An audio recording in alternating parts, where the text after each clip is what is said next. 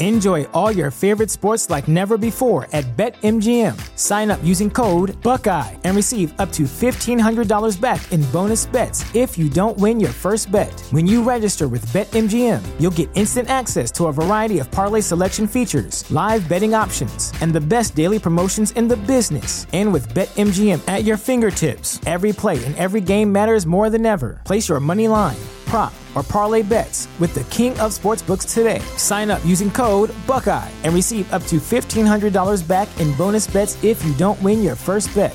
BetMGM and GameSense remind you to play responsibly, twenty-one plus and present in Ohio, subject to eligibility requirements. Rewards are non-withdrawable bonus bets that expire in seven days. Gambling problem? Call one eight hundred gambler in partnership with M G M Northfield Park.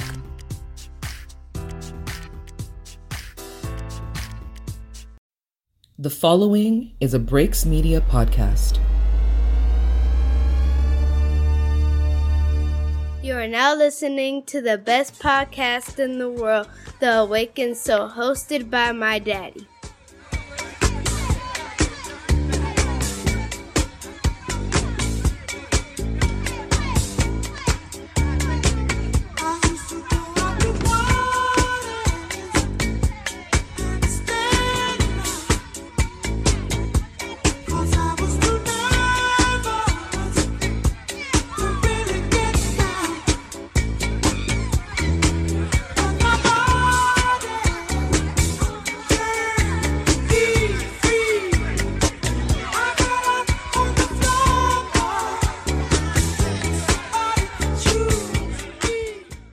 Welcome to the ninety-fifth episode of The Awakened Soul Podcast. I'm your host, C E O Hayes, and for any first-time listeners, make sure you go and follow the podcast. That's at The Awakened Soul Pod. Also go and follow our network, that is the Breaks Media Network, where you can find this podcast, um, Socially Unacceptable, The Team Podcast, Technical Foul, Dad's Talking Shit, A Few Loose Screws, Extra Regular. You can find a lot of podcasts uh, on the Breaks Media Network, but more importantly, each podcast is different, covers its own topic. You get every facet, facet of the culture on the Breaks Media Network, but that's enough plug into that.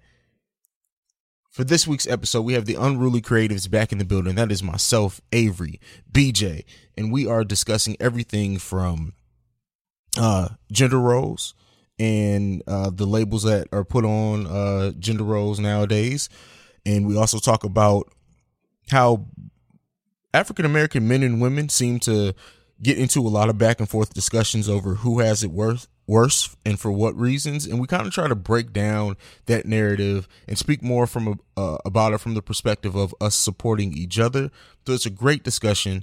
Um, definitely you, you want to stick around for that one. But as any regular listeners of this podcast know, we definitely have to go into the mind of Hayes. That's how we started each and every episode off with. That's where I get my shit off and talk about anything that's going on my mind uh, from the past week. So we're going to go ahead and get into our wonderful intro music. And then on the other side of that, it's going to be the In the Mind of Hayes segment. I'll see you guys there.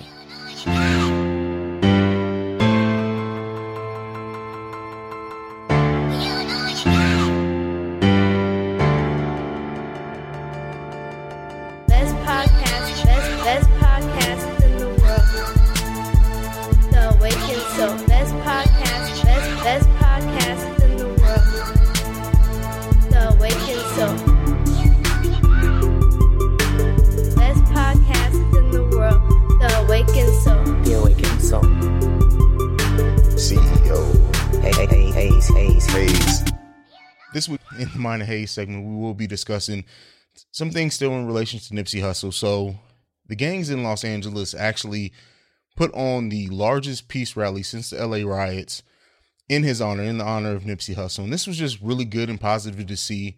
Nipsey Hussle was such a positive brother himself. So you would you really enjoy seeing positivity coming out of something that was tragic in his death.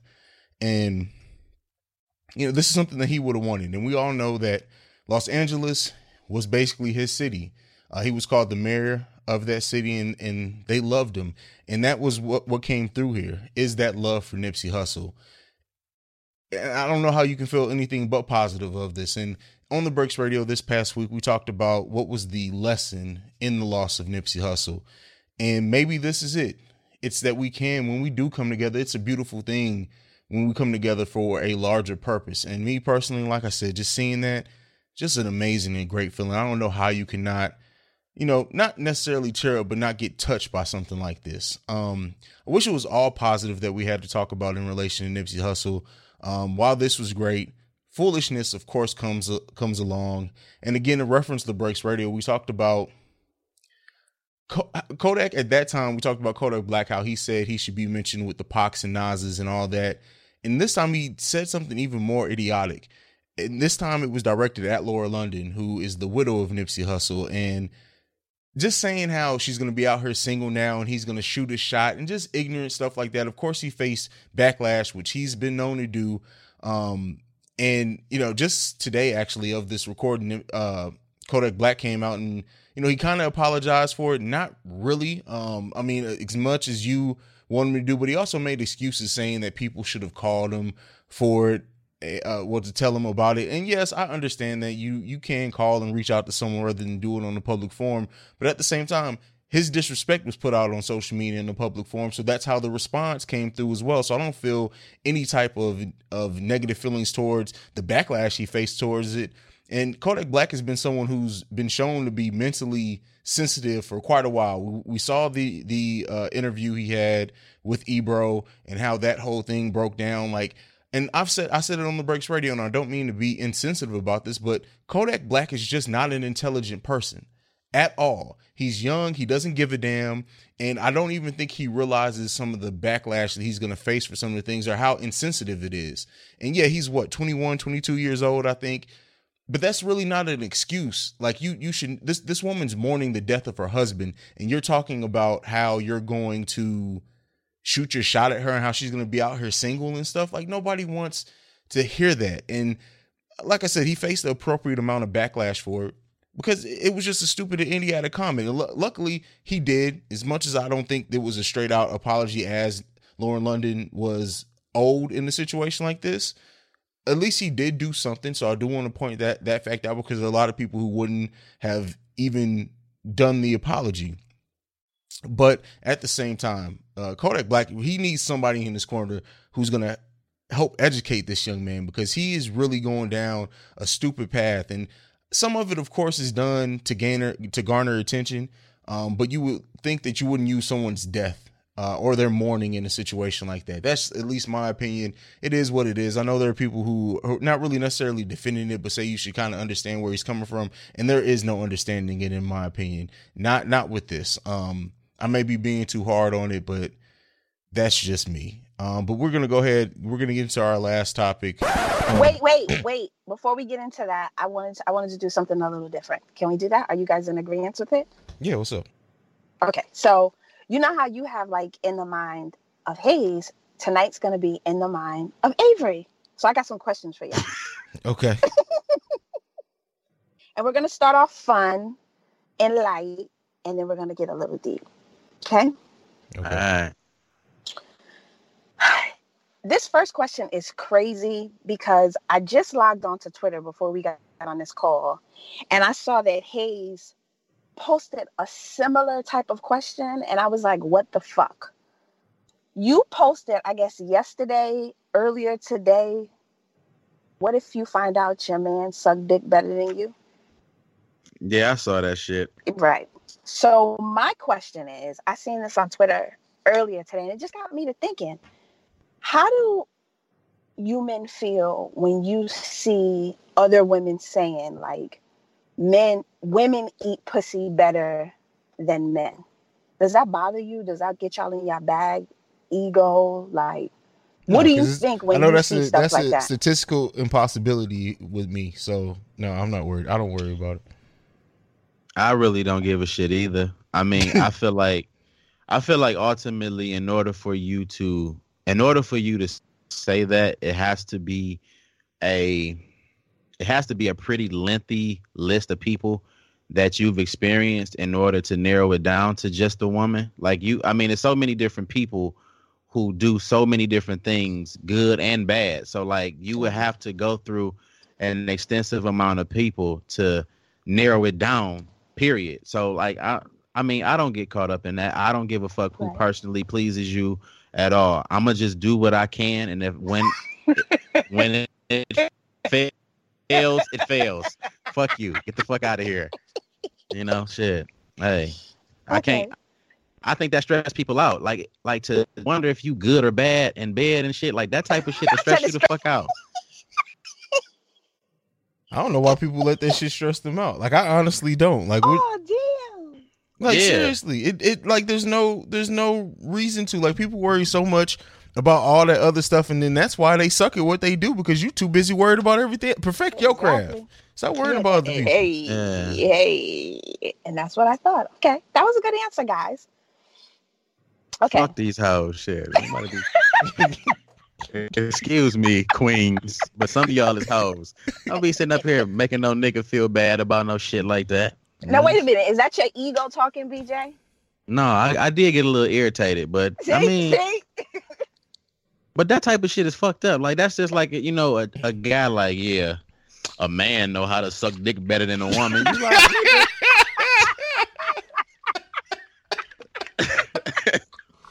you know, hey, shit, who gives a fuck?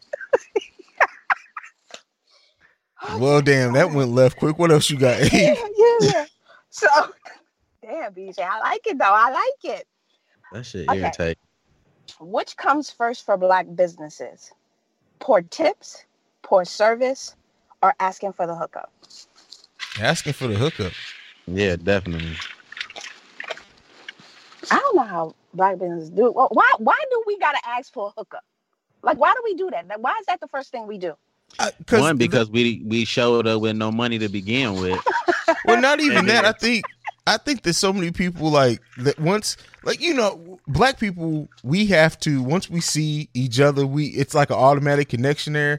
And they see a Black businessman and they're thinking, well, you know my struggle. You also Black, so cut me a break.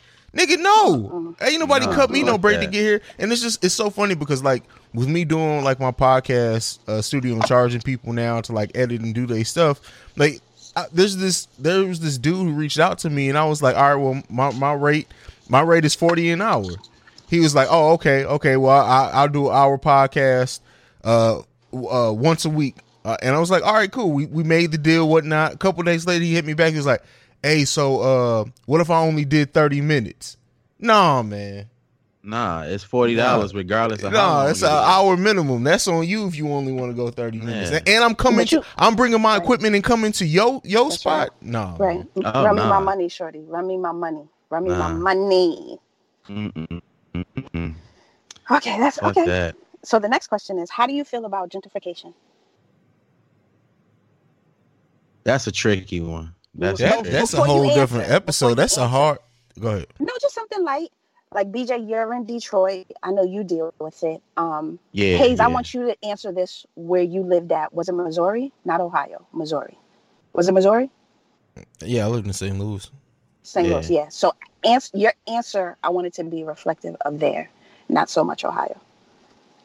Hmm. In my opinion, in, in the experience in Saint Louis, gentrification is wrong. But at the same time... In in uh, this is where my opinion may get controversial. Black people kind of allow it to a sense because we tear shit up. Then when they come in and rebuild it, of course they don't want to sell it to niggas because we tore the shit up. I've seen this shit happen so much in Saint Louis. In Saint Louis, it's a rotation.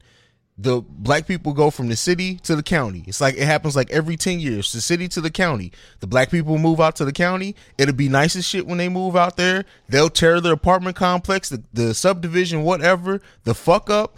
Then when they have, then when they sell their houses, of course, these housing development companies buy it, buy it, buy it, and they then they upcharge it so much to where it's priced outside of the range of Black people, and then white people move in. Then the Black people are moving all back to the city. The, the, the shit just keeps going back and forth. And at the same time, it's wrong, but we need to take, we need to realize where we are allowing for them to have these spaces to come in. And like the moment you allow a company to buy one house on the block, that's just their foot in the door. Then they're going to be yeah. focused, and they and they have the money and the time to wait out. Whether it's your grandmother dying, whether it's you moving somewhere else, whether it's you losing your job, they they'll wait that out, and then they'll buy that.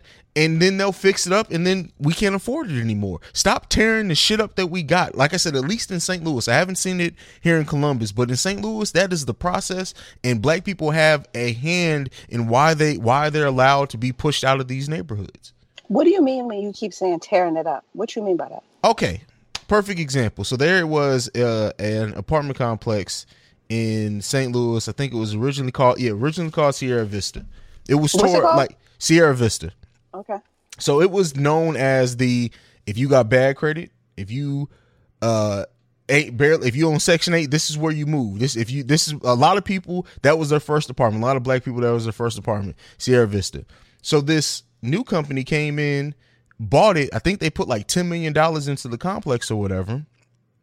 And they they got a lot of the bad rentees out of it, and then they brought in new people.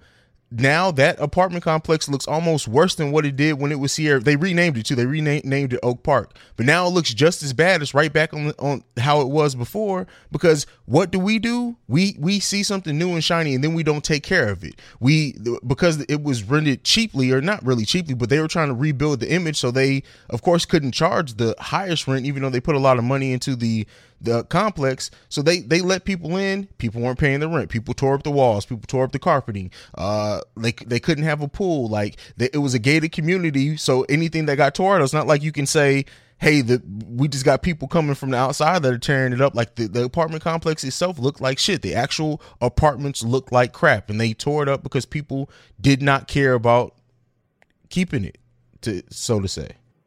Yeah, that's ultimately how it is in um, Detroit, too. There was a it was actually a system in place. I don't know exactly what it was called, but um, there was a point when like all of the suburban areas were trying to um, gain occupancy for the newly um, I guess the newly built phases of their apartment complexes. And at one time, what they did was they set the rent extremely low to get all of the minorities to move in so that they would gain the financial backing to continue the process of building the other phases of the complexes. And once they got the phases built, they would like skyrocket the rent.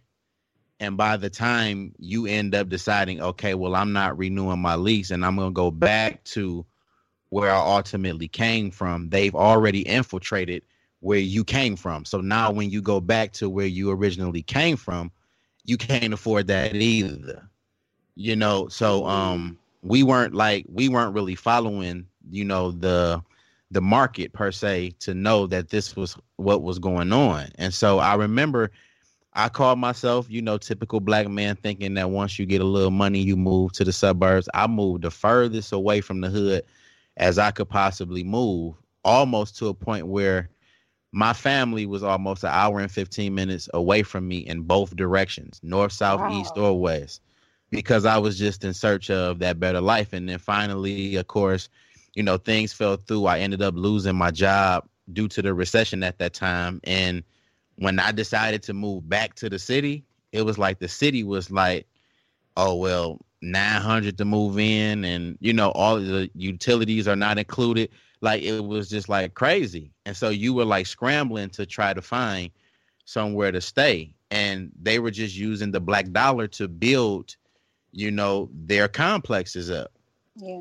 Because they know that that's the quickest dollar that circulates. Thank ultimately. you. So, Thank you. Like, and I think yeah. too, is some of it comes from just not knowing. Like, what, what, when, when someone older in the black community passed away, what happened to grandma's house? Everyone just kind of moves in and out of it, and people, black people, don't realize there's equity in that. Your grandmother paid that house off.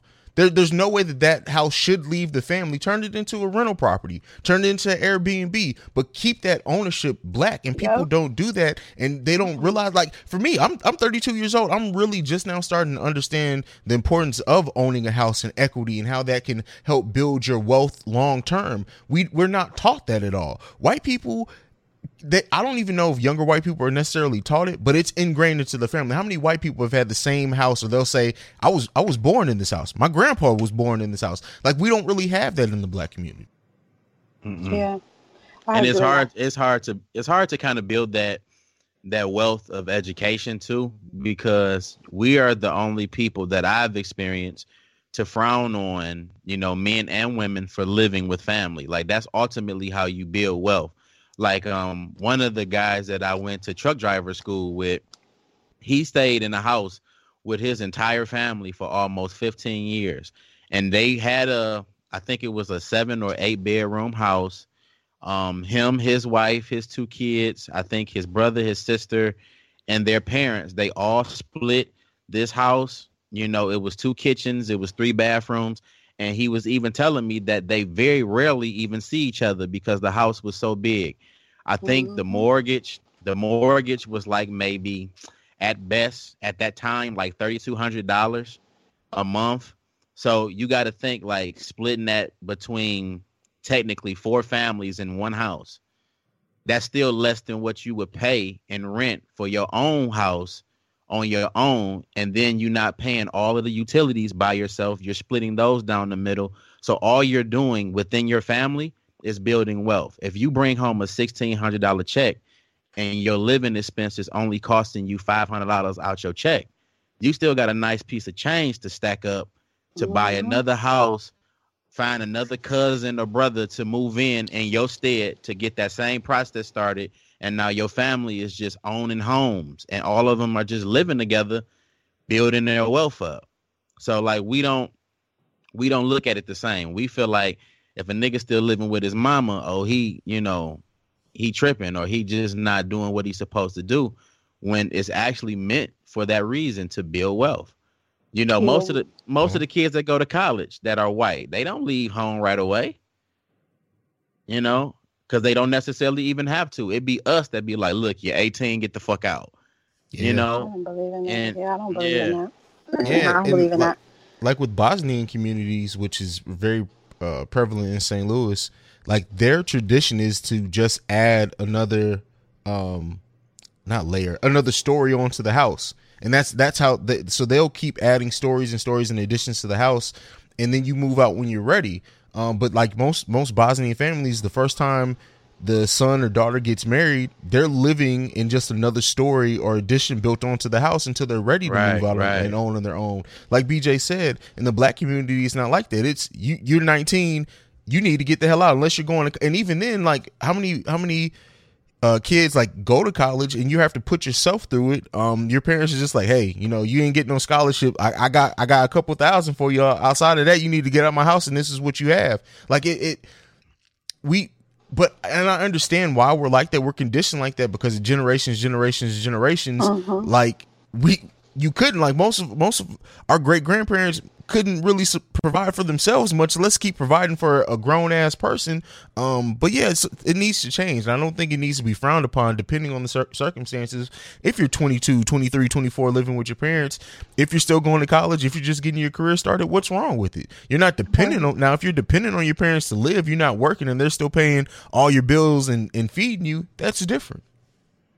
I think I was a little stupid when I was young, though, because the only reason why I really wanted to be on my own is because I couldn't fuck my little hoes in private. Yeah. Like, yeah. I didn't really have no real reason. Like, when I, I'm being dead-ass serious. Like, it was a point where, as a man, I wanted some privacy. I couldn't I had no little kickback area for me and my little chick to go to. So, in order for me to be figuratively a man, I went out and tried to find me a little crib that I couldn't afford because, of course, I'm trying to impress the girl when she pull up to this nice ass little apartment with a washer and dryer in the unit and shit. Like, I'm stupid shit. Like, you stupid. Finessing, you was finessing her for some pussy. That's that bullshit. Indeed, I was. But, you know what I'm saying? But that's like the stupid shit that we do. Like, we really, yeah. when you think back to it, you really think that everything that you do as an adult equates you to being grown. Like, no, you just in a rush to grow up. Uh-huh. You know what I'm saying? So, I man. Here's my thing on it, and then I just want to ask this last question. I think gentrification sucks because these... And I also think the privileged white people with the money fuck shit up. I feel like they move into these hoods with their Starbucks and they fucking Whole Foods. They get scared when they see a little bit of too many black people. Like, if you in the hood right now and you hear my voice, buy whatever you living in. Don't sell, sell your granny house when your granny pass away. Just do what you need to do. And, and if you are going to sell it, charge them triple. But you like, know why they do that, too? I don't like it. Like, you be scared. You be lost in a motherfucker. You don't want to ask nobody for directions because we black. Nobody told you to move here with your dog and your dog shit and your Whole Foods and your Starbucks. I take Starbucks yeah. back because I like Starbucks. But, but that's you what I'm know, saying. Too, it's fucked up because a lot of us can't can't fathom that, because I come from a family that when grandma and granddaddy passed, the goddamn kids was fighting over the house. Because we come from sure. not not having shit, you know what I'm saying? Yeah. So like you got, like my grandfather, you know, God, you know, God forbid something happens to him, but he already has it written in the will that um, he bought enough property for them to divide amongst the five children, but the home that he stays in gets turned over to the state because he know they gonna fight over that house. Yeah, and that was smart. That was smart. Yeah, yeah. Okay, so my last question, so we can get into the main topic. I'm going to ask you a question. I want you to answer with one word and tell me why. Y'all ready? All right. Hayes, you go first. Being a black man is one word and why? Amazing. Why? Because there's nothing more powerful than the black man. Okay. That's honestly what I feel. There's nothing stronger and more powerful than the black man. Okay. B J? I'm going to say being a black man is misunderstood. Mm. It's it's a um, it's a duality to it. You know, um, I think it.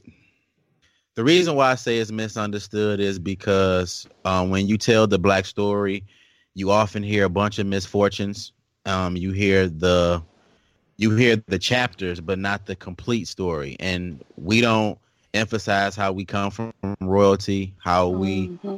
how we set the, the the standards and the tones for integrity. Um, we're the trendsetters. We create the content. We create the culture. We do all these different things, but all you hear is they're gangbangers, they're killers, they're this. So like, and honestly, the reason why I think we we emphasize so much about how amazing we actually are is because for a while, we started believing the shit that people was telling us. So being misunderstood makes us a lot more aggressive. Um, we more in tune. Um, we're fearless. We're we're taking on tasks and responsibilities that they tell us we don't fit in. Like today, we have a millennial doing a country song, and it's the biggest hit on radio. Um, we got Jordan Peele um, introducing the world to what black horror looks like, and it's so many different things that we're doing that they say that we can't do. We're misunderstood as if we're incapable, but we run everything, we create everything, we mm-hmm. set the standards for everything.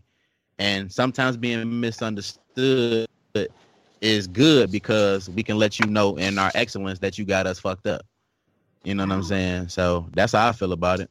Those were good answers, guys. I want to thank everybody for coming in, tuning in to The Mind of Avery.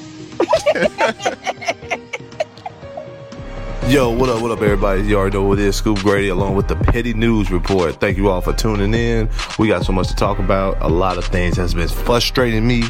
Speaking of frustration, Kodak Black.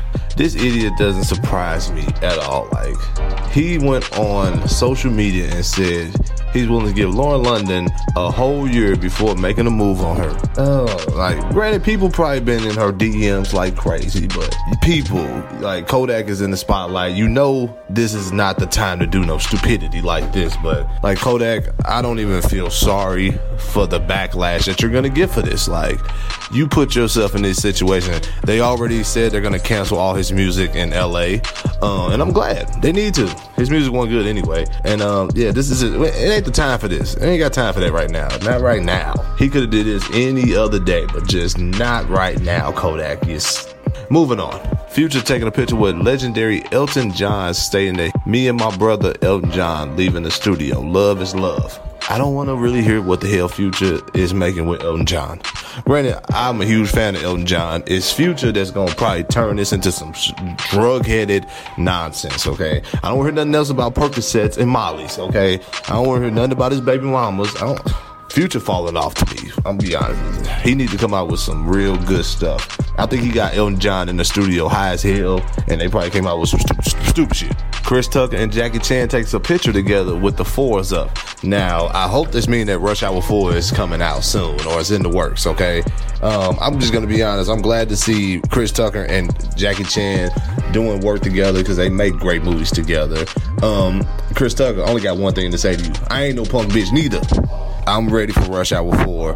I, I was ready for Friday, but I guess we're not going to get that. So I'm definitely ready for Rush Hour four. This movie gonna probably kill the box office. Like, it's Chris Tucker and Jackie Chan. You can't, how you cannot love them? I don't care if they old. They could be seventy. Make Rush Hour twenty-five. It's still gonna be nice. I'm telling you. And last but not least, the petty question of the week.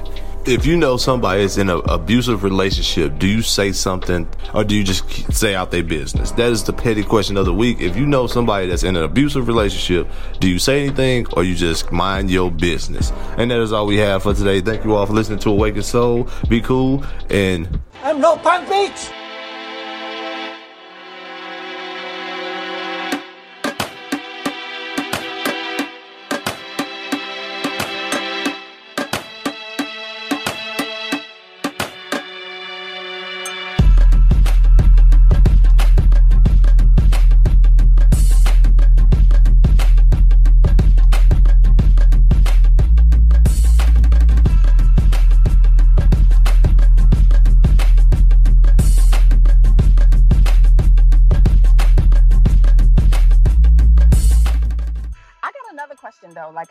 Yeah, B J, you said you when you were talking about that, you was like Pan-African or Black. Do y'all have a problem with, what do y'all prefer? Do y'all prefer to be called Black or do you prefer African-American or you just don't care? I don't really think, well, first, I ain't going to really like diss it. Sometimes I have issues with it because I think it's separatism nonetheless. Like, no matter how you slice it, like, you always trying to be like, you know, social like I guess social specific or like ethnic sp- I don't know what the word is, but to me it's Black. You know what I'm saying? Like no matter how you slice it, it's Black. And I don't think that we should like take that much time and energy trying to like segregate the Blacks when we already face, I guess, a certain sense of it in the world period. Like we need to just be Black. We need to all just be what this This melanin is. Like, it's strong, it's deep, it has roots, it has a lineage, it comes from royalty. We need to respect that. Like, trying to, like, isolate us in groups and stuff, like, I can't get with it. But again, I'm not fully educated on it either. So, like, I, I don't I don't subscribe to it, but, you know, to each his own. But that's just my position. I don't really, like, do all of the, oh, well, I'm African-American and, you know, third, you know, like, third world. You can't even think of shit. Like, you know, you be meeting these people that be like, you know, I'm like fifty-three point nine nine percent Cherokee. Like, who gives a fuck, nigga? You Black. Right, right. You know what I'm what, saying? Like, what about you, Hayes? Because we all know Hayes is like fifty percent Irish. So what about you, Hayes? It, so, yeah, and that's the thing that's weird for me is like, I I don't I don't feel one way is about it. Is this the show? Is this the show? Oh, we recording. We've been recording, so this is. Ah, nigga, y'all, nasty, y'all fucking up. This is not supposed to be on air. So I um, I um, I don't feel one way about it or another. To be honest, I mean, I feel like, nigga, man, I feel like it's too many labels. The thing. We on this bitch sounding ignorant as hell right now. I knew when this nigga gave his introduction, I said, oh, we record.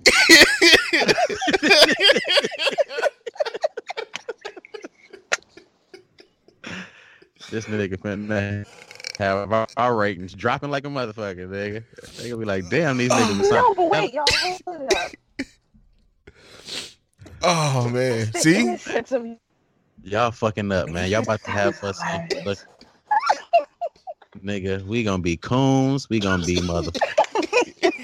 Jigaboos. Nigga, these niggas on their show sound like some jigaboos, nigga. They say they ain't Black.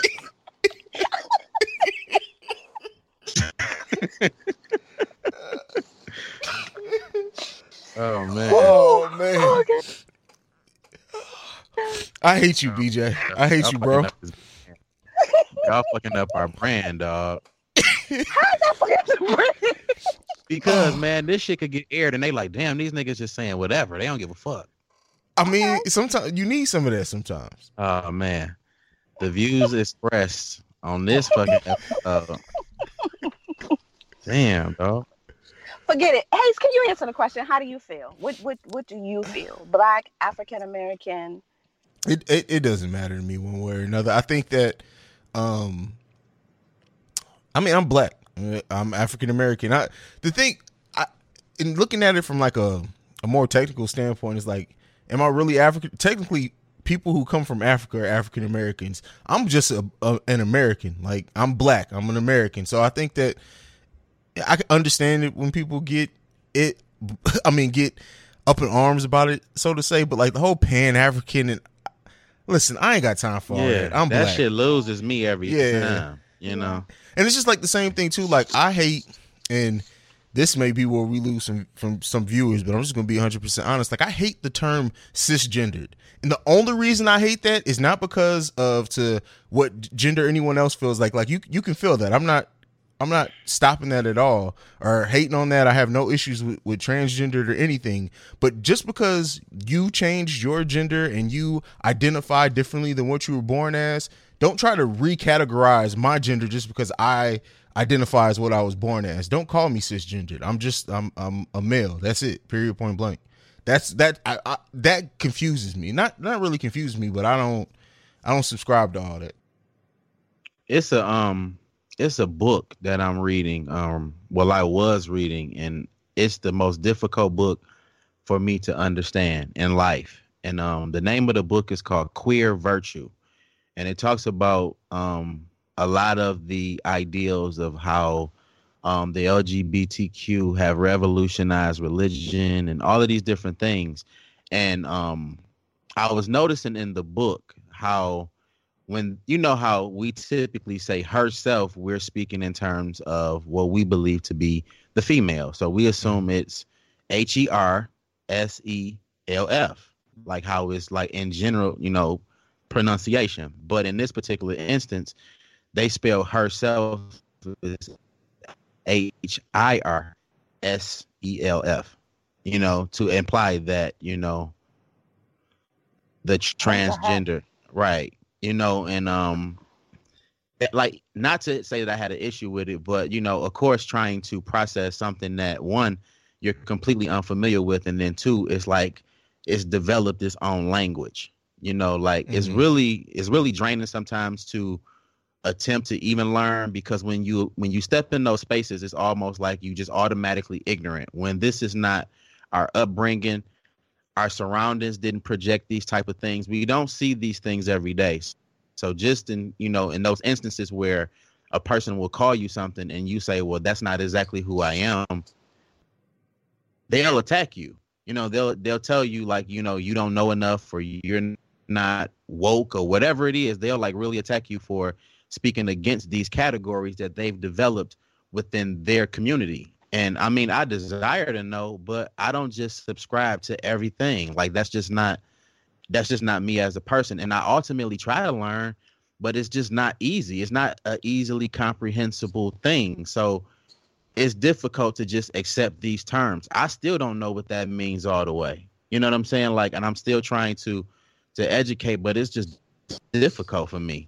I don't know how I'm going to get that information. And I think it, I think it's, it's, it's, important to point out the difference with like just because you don't subscribe to or me I'll use me as an example. I don't subscribe to being labeled as cisgendered doesn't mean I have anything against transgendered people or people who label themselves or feel that way. Like I'm just saying don't just like you don't want to be labeled, don't try to label me to make it to make it fit within what you want to be.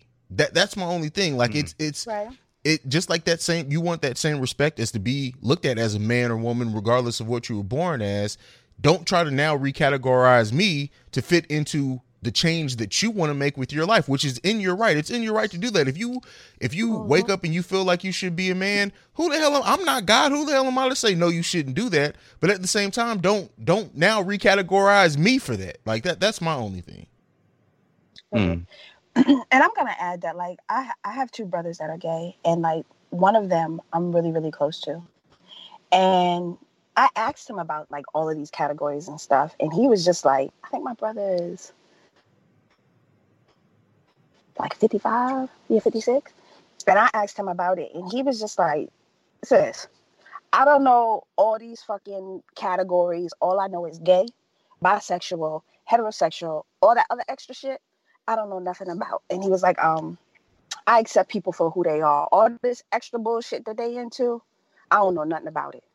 And like I was saying to him, like, I appreciated his honesty, because him being a part of the community, like even him, it's like, I don't know what this extra shit is.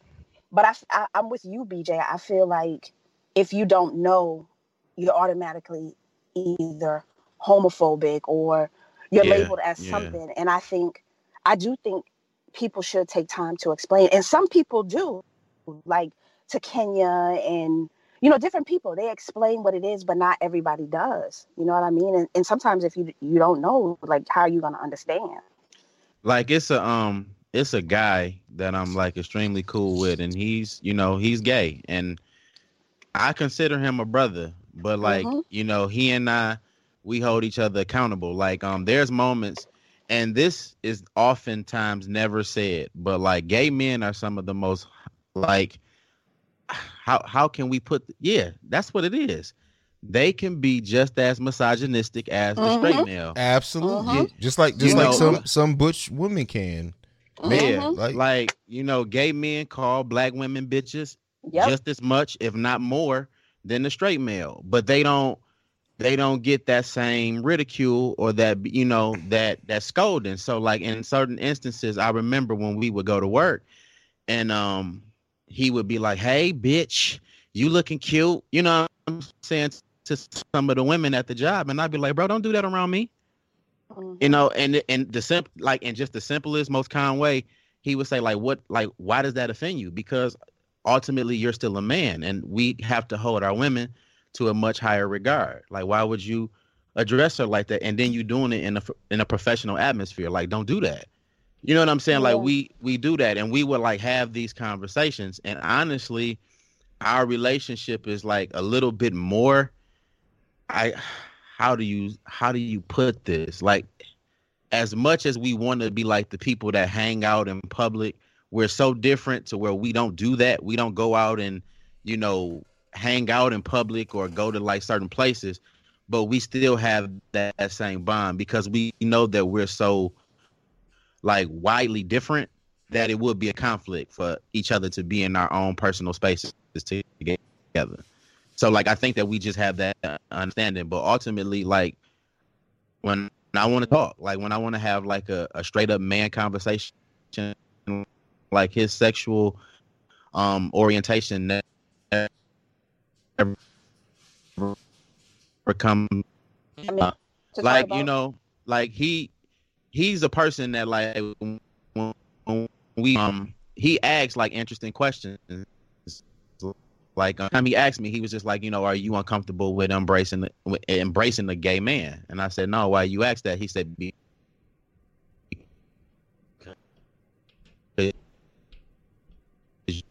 you never give from men. Like, we don't understand the power of community and the power of unity for like black men, period. Like, so just to have that conversation of like, you don't hug with a certain level of like firmness, you don't have that, you don't have that compassion to like other. Like, I never really thought about that, because you have to understand too, like, as black men, we kind of keep our guards up. So like that brotherly hug is like to have our arm in between us. Uh-huh, uh-huh. You know what I'm saying? You don't fully embrace your brother. It's still like you have to protect yourself against something when you somebody like those type of conversations are being had with, you know, men that have different beliefs and opinions.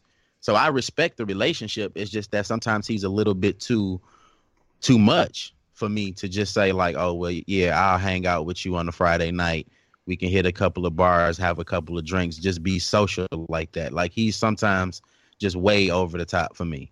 And, oh. you know, That's just like that's just like my personal preference. It's not necessarily to say I'm homophobic. I just have a very strict comfort level.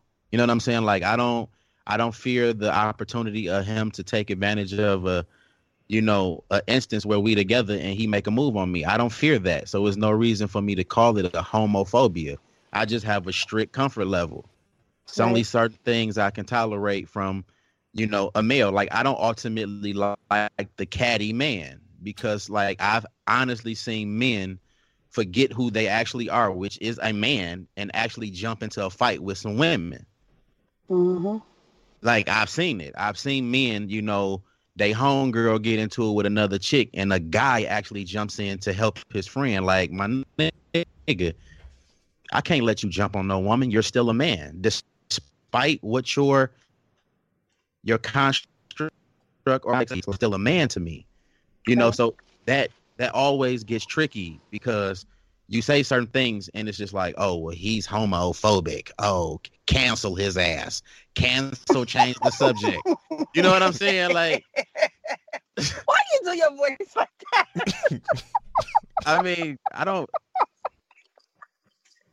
But I mean, I try, like I said, I try to show love and I try to be honest, but like sometimes the shit just be a little too much for me. I just really want us to to be cordial and harmonious as much as possible. But like when you start getting to all of these technicalities and it's just like immediately I say the wrong thing and it's canceled, you know, come on, bruh. You know, and I'm you trying definitely to cancel when they say canceled. You cancel yeah. all the way the fuck out.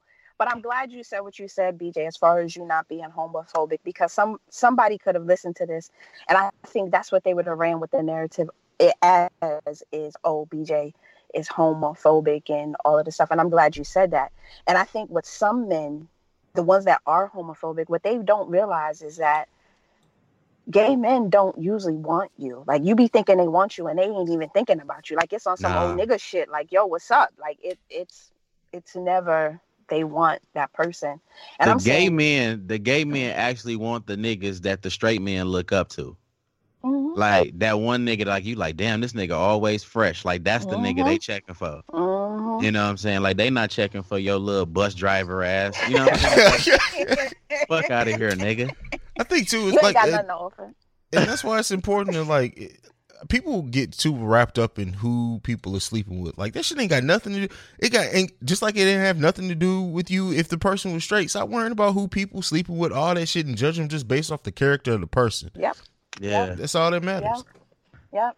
And you I know. agree with that wholeheartedly. Like it ain't mind your business. It don't you know, matter where they taking it. And it's a, you know, it's always been like a difficult thing for me, because I tell people whenever I have like personal interactions, I had a brother in high school, you know, that tried to tell me he was gay at a time when I was homophobic, when, you know, I was living strictly by the church bylaws. And, uh. you know what I'm saying? I had that whole thing on me. I was, you know, wrapped up in it. So like my brother actually tried to tell me, and, um, growing up, I was that friend that didn't necessarily care how the truth came out, because I felt like I was telling the truth nonetheless. So if it hurt your feelings, I felt like it was cool because it was still honest. So um, it came to a point where him, you know, realizing who he was and wanting to come out and express himself his, you know, complete way. He was so apprehensive to tell me because he knew my background and he knew how abrasive I was about the truth and how judgmental I was because of the church. And um somehow, some way, I ended up finding out, which naturally I already knew, mm-hmm. because, you know, of course the mannerisms of course changed, like things were like painfully obvious. But um it came to a point, no, what happened was one of the homeboys from school got caught at the club and the word got back.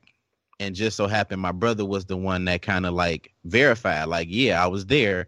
I tried to embrace him, like let him know it was all good.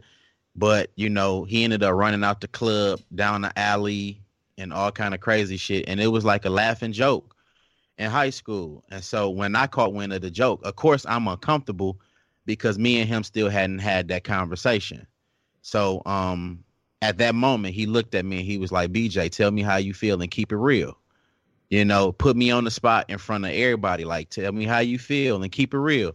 And I'm just like, look, man, you you my brother. Like, I can't I can't necessarily get with what you're doing because, of course, at this point, I'm sticking straight on religion. You know, mm-hmm. it's, it's an abomination and all this bullshit. You know what I'm saying? Like, look, man, you know, I can't judge you for choices that you make. Ultimately, is your choice. But, you know, there's other commandments besides that that tells you to love your neighbor as yourself. So that's what I'm going to stick with. So, you know, I, I ended up accepting it. We hugged it out. Our relationship got cool. And literally maybe two to three weeks later, he ended up dying in a car accident. Wow. Yeah. You know, um, and it's a long story to that. I really want to talk about that on the episode because wow. it was so much in between that. But like, me and him have been in several car accidents together, like several. Me, him, and another guy. We used to always, you know, be joyriding. He was the only one with a car, and we would always end up in a car accident. But this is just the one that he didn't make it out of. And mm-hmm. luckily, you know, me and the other homeboy wasn't in the car, but it was somebody in there with him. And um, when I found out he died, like, that broke me. And it made me realize, like, just how homophobic I was. Like, mm-hmm. that nigga, that nigga taught me how to actually love my brother. Like, he was the one, like, when I had my little girlfriends, because of his, like, his support system and the people that he was around, that nigga used to tell me the perfect gifts to get my girl. He was teaching me how to treat my lady. Like, all, all of this different stuff that he was showing me as a brother. But I was so stuck on his sexual preference. So when he died, that broke me. And I'm in the funeral crying like everybody else. You know what I'm saying? Like, that shit really don't be mattering once you realize, like, what these people mean to you. I've had a different approach, and I've tried to, like, unlearn because the context of it has completely changed. It's not just as simple as saying, oh, I'm a lesbian, I'm gay, I'm bisexual. It's not just as simple. Now it's like, you know, pansexual and sexual, all these different. And you like, yeah. damn, like, what does all of this mean? You really like, what does all of this mean at the end of the day? And sure enough, it actually has its own meaning. But when you say you don't know, it's like, where have you been in twenty nineteen? You stupid motherfucker. You know, so I just, like, I tried as much as I can on my own personal time to learn, but it's not easy to, you know, be introduced to stuff like this. Yeah. We sending an S O S out. Somebody come teach us this shit. Why every time? Why? Yeah. Why do every time we record, we never stick to what the fuck? I know. That's about. why. That's why. Like, that's literally why I only sent one topic this time. Like, that's, and when, when I said this is Avery, I'm like, it's just a jumping off point because I knew we were gonna go. We ain't even got to it yet, so it's not even a jumping off point. Um. Oh my God. Oh man. So if we can actually get into the topic we came here to discuss today. Uh, I don't even know how much time we're going to spend on it at this point, but um, so I propose a question. That is, um, I, I personally see a lot on social media. I'd be scared to go in. Man, I, di- I dived in. Shout out to the team uh, because they posted something and I kind of dived right in it. Um, but yeah, so like, Black men and Black women going back and forth of who has it worse. Black men, of course, pursued by the police, fear of their life. Black women who say they also have to be fear of the police, and on top of that being uh, raped or sexually assaulted, and comparing back and forth who has it worse. And I mean, I've seen some drawn out, day-long arguments that got really personal and deep. And it's like, why are we sitting here arguing over who has it worse instead of supporting one another? That's my mindset on it. Uh, I figured this would be a good conversation because we have a queen on this panel as well as uh, two kings and me and B J. But, Avery, we're going to go to you first on this one. What, no, what's your can, opinion? Can I go last? Can I go you want to go last? All right, B J, no, what about you, man? Last. What you got? Um, personally, I feel like who has it worse is we both have it worse because, like you said, Um, supposed to protect each other, and yes, women, you have to protect men just as we are supposed to protect you. Um, you have to have a, a, a, it can't be you're responsible for this, like the gender role idea, because we can't we can't debunk a system that tears us down individually if we're using it against each other. Like, you can't point, well, I feel this way about black men. They do me like this. They do me like that. And then you're advocating everything that the system has put in place to divide your home up with. Like, I think that that becomes problematic.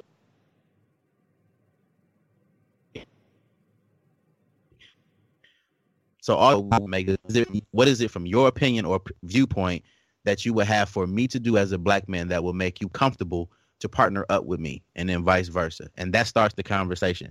But to say that, like, you know, we fear each other and we don't trust each other. We don't build with one another. We don't care for one another. Like, what do we have in in terms of building if we don't utilize each other as a source for love and partnership? Like, what will we have?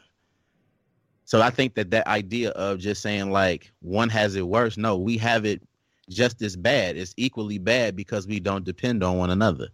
And I don't know if I, you know, I don't know if I explained it, but ultimately, I just think that we need to look at each other more as a resource than an opposition or, you know, a a enemy or a competitor. I like that. Uh, and I agree with uh, basically everything you said there. My my answer to this is on who has it worse.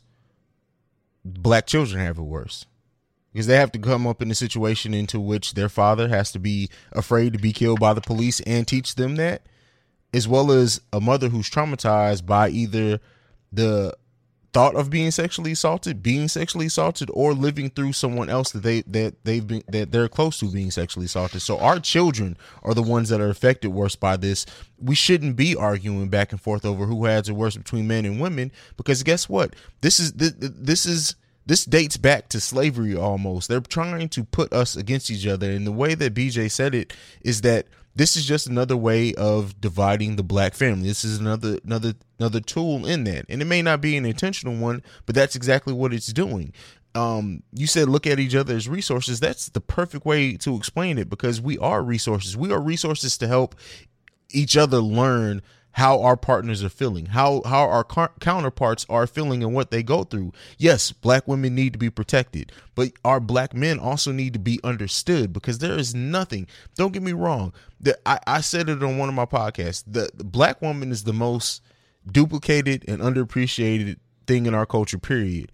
But the black man is the most persecuted thing in American society, period. And so to compare those two is idiotic. We need to be supporting each other through this so that we can try to make it through and be unified in this. That's my opinion on it. In the mind of Avery. I think, you know, um, this is tough for me because, like, I agree with both of y'all. And when I get questions like this, it always takes me back to my childhood. Like, and my dad has always told me that that it's the man's job to protect, provide, I, I didn't know that. I mean, who suffers the most is the children, mm-hmm. because the cycle just continues. The dysfunction still continues, and we still against each other. We still at war against each other, and everybody else is winning, but we sitting here fighting who's struggling the most. And we not, yeah. there's no progression. There's there's no nothing. And the kids are suffering, and then they grow up, and then they repeat the same cycle. So it's just, it's just, it's bad. Like, and we need to get it together. We need to get it together fast. But I think what, what ends up happening too is um when we when we take a step back and look at the lessons that we even learned as children. Like, I remember, you know, being told by men, you know, spiritual men in, in that instance too, that, you know, never need a woman for anything. Like, why not? Like, what's wrong with needing anybody for something? It's just being able to reciprocate is what the lesson should be. Like, being able to give what you expect to receive, being fair and being honest and being loyal. Like, those things should, like, have value to them. And I think that we're we're always so hell-bent about telling people how to make it without something, because we come from what is figuratively looked at as nothing. Like, how do you make it in this world without depending on somebody? Like, what's the reality of that? That means you either you're lonely, either you done fucked up some relationships. Like, it tells more about you than it does, you know, give you glory or accolades. You know, I can't stand to hear people say, I made it on my own. Like, no, you didn't. Somebody gave you something. It was some game that was handed down to you that pushed you to go after that goal. But why do you insist upon doing everything on your own? What are you afraid to give away? What is it that you're withholding that you don't trust another person with? Like, we have to look at each other as resources. Yeah. And it's just, you know, we grow up fucked up like that. Mm-hmm. And and I just want to share this because I know we got to get off of this, but I remember when I was, I'm going to say like fourteen, I had a conversation with my father about the same thing you just said. I was like, that was kind of like what my mother would tell my brothers, like, don't depend on a woman for anything. And then she would tell me, like, don't depend on a man for anything. And so I went to my dad and I'm like, Dad, like, what does that mean? And he was just like, you know, you're being misinformed.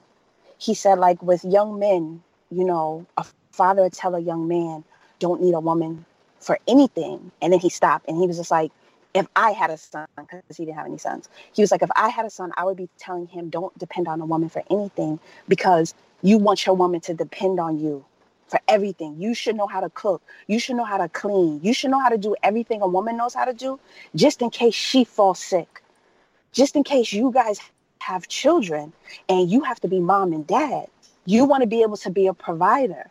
You know what I mean? So it's like... Right, right. Context. Right. So it's just... I believe that statement to a degree. Don't depend on a woman for anything so she can depend on you.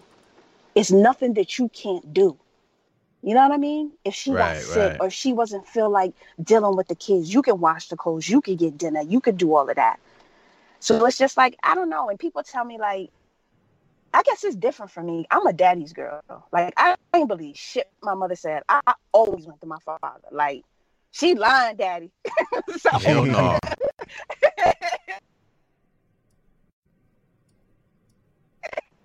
Me and my dad always with me for a long time, a long time, and he would always tell me, "Avery, love fearlessly.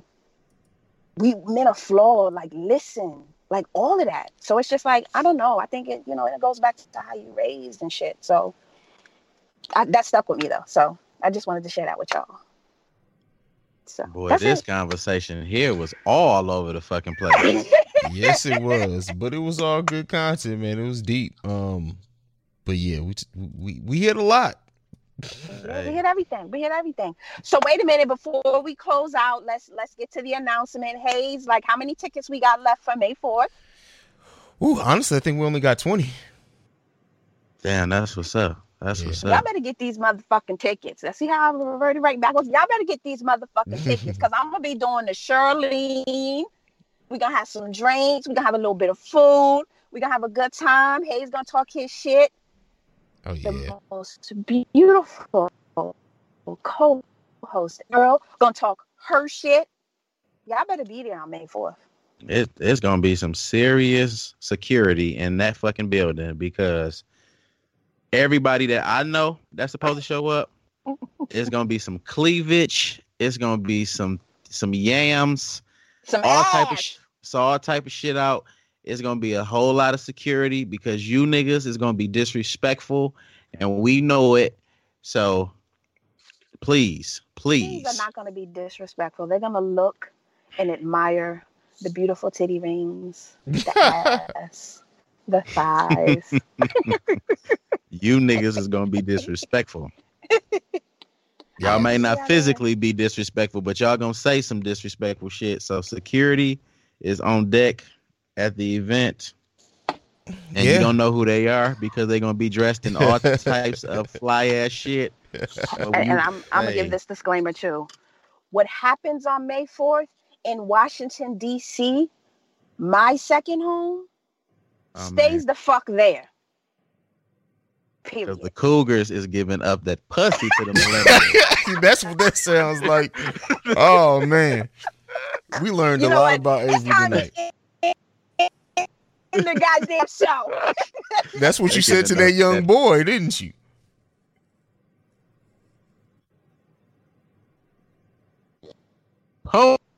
Homer out there.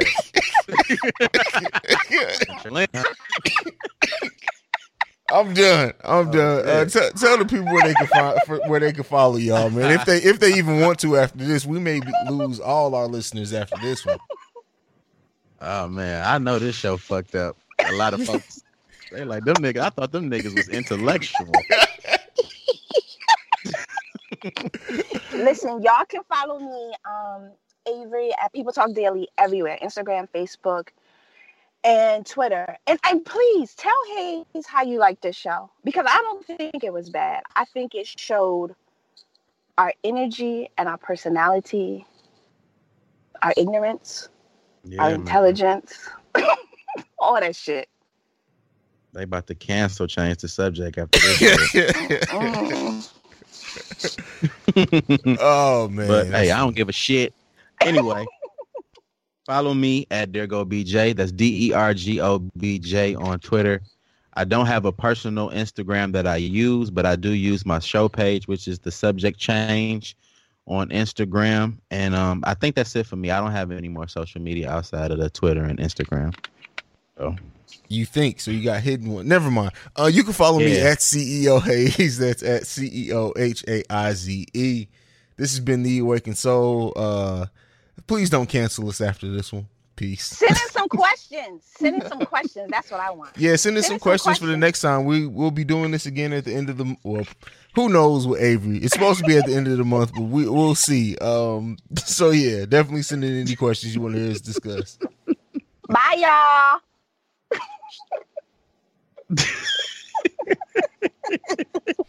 All right, I want to thank you guys uh, for joining us on another episode of The Awakened Soul. Once again, you can follow us at The Awakened Soul or just Awakened Soul Pod, depending on where you're looking for us at. Make sure you go to the breaks media network dot com to check out all the podcasts that are on this network. You can subscribe to them, listen to them right there from the website. Uh, leave any feedback, questions, comments, concerns, the awakened soul pod at gmail dot com. For any listeners to this, make sure you also check out The Breaks Radio, which drops every Friday. So I'm at the top and at the end of every week um, with my respective podcast. So make sure you check that out uh, with the host there. We have a, we're going to be finishing our uh, Hip Hop Madness brackets, which is counting down uh, in a bracket style tournament on the best hip hop groups of all, of all time. So make sure you go there and check that one out as well. Again, this has been The Awakened Soul. I love each and every one of you.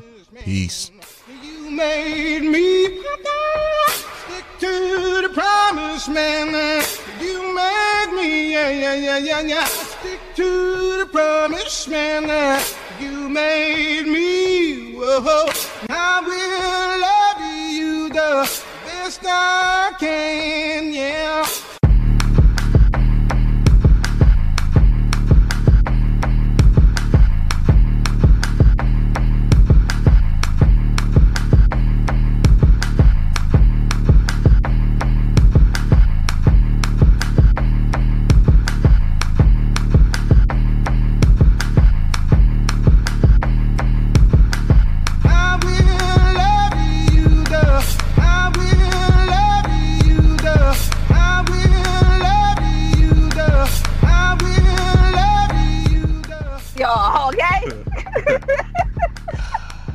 That that was hilarious. Yeah.